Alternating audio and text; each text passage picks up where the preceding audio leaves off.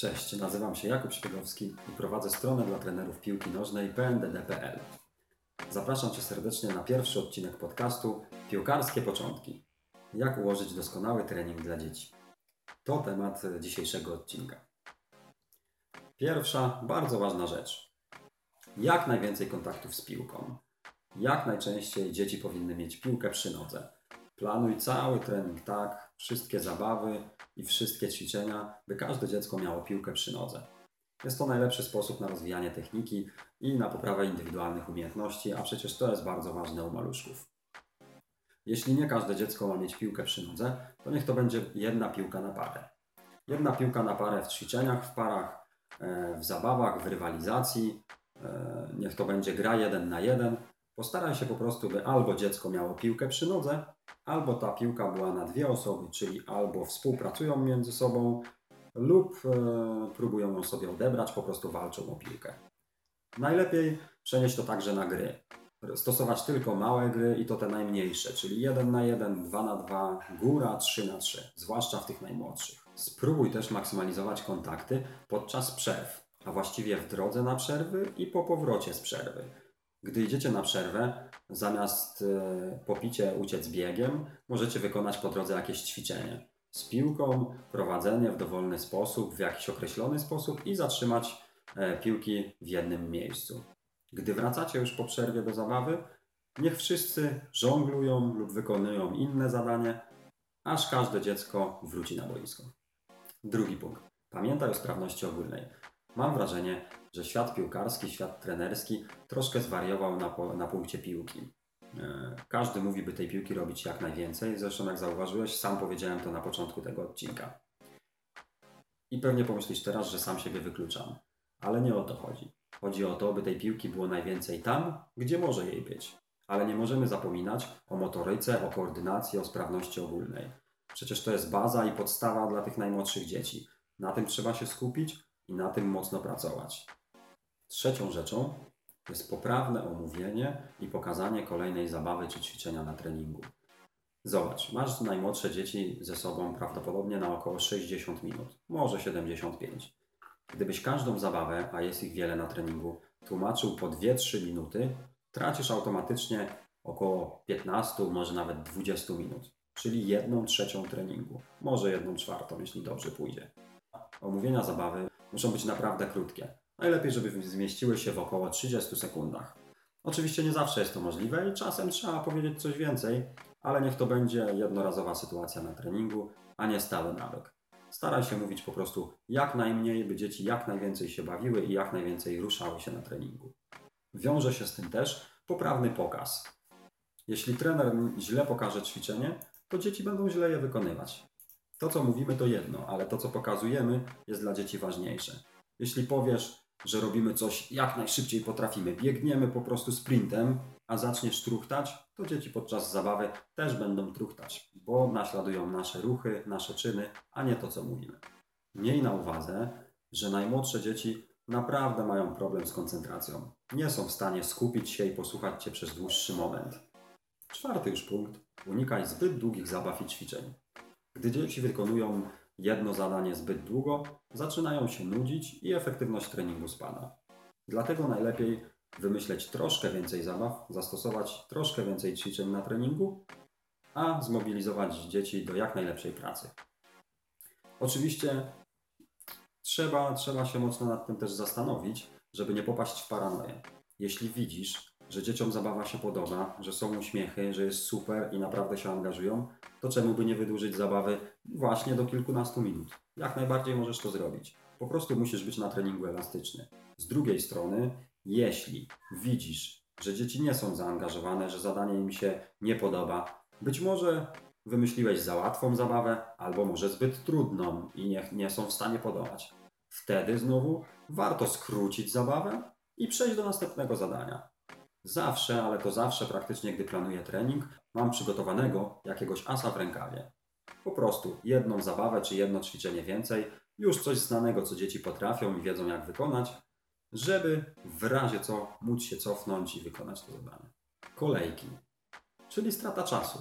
Kolejki to jest coś, czego praktycznie nienawidzę i nie stosuję na swoich treningach. Oczywiście, jest wyjątek, bo jeśli pracujemy nad szybkością, przerwy są potrzebne i ta kolejka musi być. Zobacz, na potrzeby tego odcinka dokonałem prostych obliczeń. Załóżmy, że mamy prosty tor przeszkód, którego pokonanie zajmuje dziecku około 15 sekund. Ustawiasz dzieci w kolejce, niech to będzie 8, 8 dzieci jedno za drugim.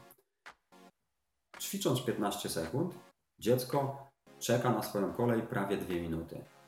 Czyli jeśli powtarzamy zadanie kilka razy i całe ćwiczenie trwa 6 minut, to każde dziecko ćwiczy tylko 45 sekund. A pozostałą część czasu po prostu czeka w kolejce, drepcząc z nogi na nogę. Czasem kolejkę trzeba zastosować i mi też to się zdarza. Jednak wtedy trzymam się kilku reguł. Przede wszystkim ustawiam w kolejce maksymalnie 3 lub 4 osoby. Wtedy skracamy czas oczekiwania do minimum. Poza tym daję rozpocząć zadanie dzieciom zdecydowanie wcześniej. Na przykład, gdy zawodnik przed nim jest na drugiej przeszkodzie. Wtedy tylko na początku ćwiczenia dzieci czekają w kolejce, a później idzie to ciągiem i praktycznie nikt z nich nie stoi. Kolejną rzeczą, na którą musisz zwrócić uwagę, jest fakt, że praktycznie zawsze może coś nie wyjść.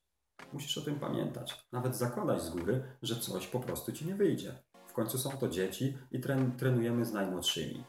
Czyli praktycznie, tak jak powiedziałem, możesz być pewny, że coś nie wyjdzie. Nawiązując do elastyczności, o której mówiłem wcześniej, miej zawsze coś w zanadrzu. Bądź przygotowany na różne okoliczności. Jak tylko pójdzie coś nie tak, od razu reaguj, zmieniaj zabawę czy ćwiczenie. Na pewno pomoże Ci to w sprawnym przebiegu treningu. Skupmy się teraz na kolejnej rzeczy. Dobór zabaw i ćwiczeń to jedno. Samo ich przeprowadzenie to drugie.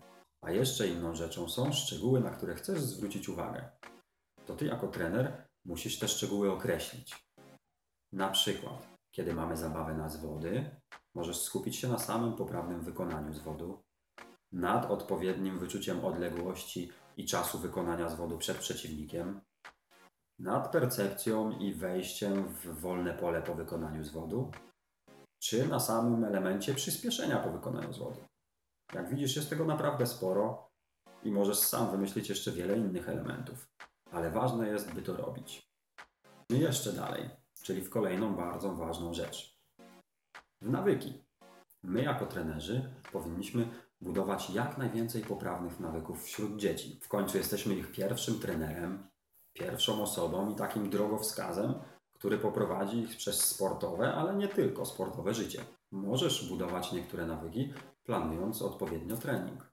Na przykład, ja po każdym treningu stosuję krótkie jedno ćwiczenie na rozciąganie.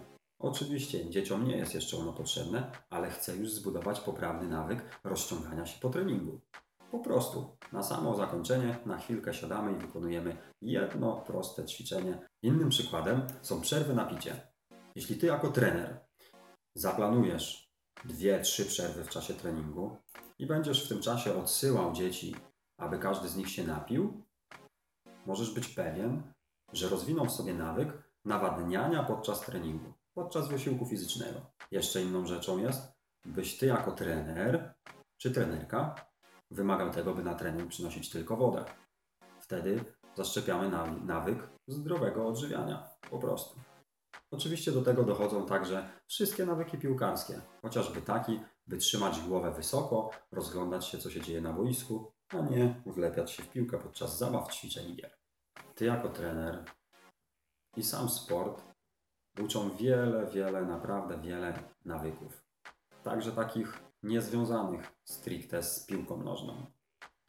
Powiedzmy samej punktualności, by być te 10-15 minut przed treningiem, spokojnie się przygotować i być gotowym do zajęć, by po treningu zjeść owoc, zdrowo się odżywiać.